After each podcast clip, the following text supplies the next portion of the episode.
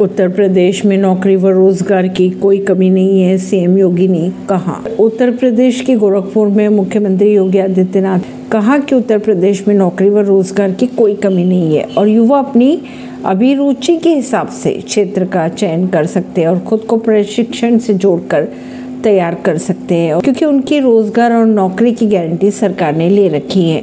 मुख्यमंत्री ने रविवार को मदन मोहन मालवीय प्रौद्योगिकी विश्वविद्यालय परिसर में आयोजित रोज़गार मेले को संबोधित करते हुए कहा।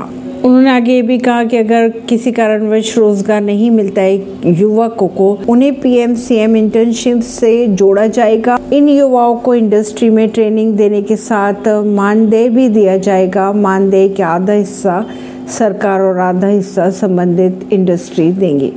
परवीनर सिंह, नई दिल्ली से।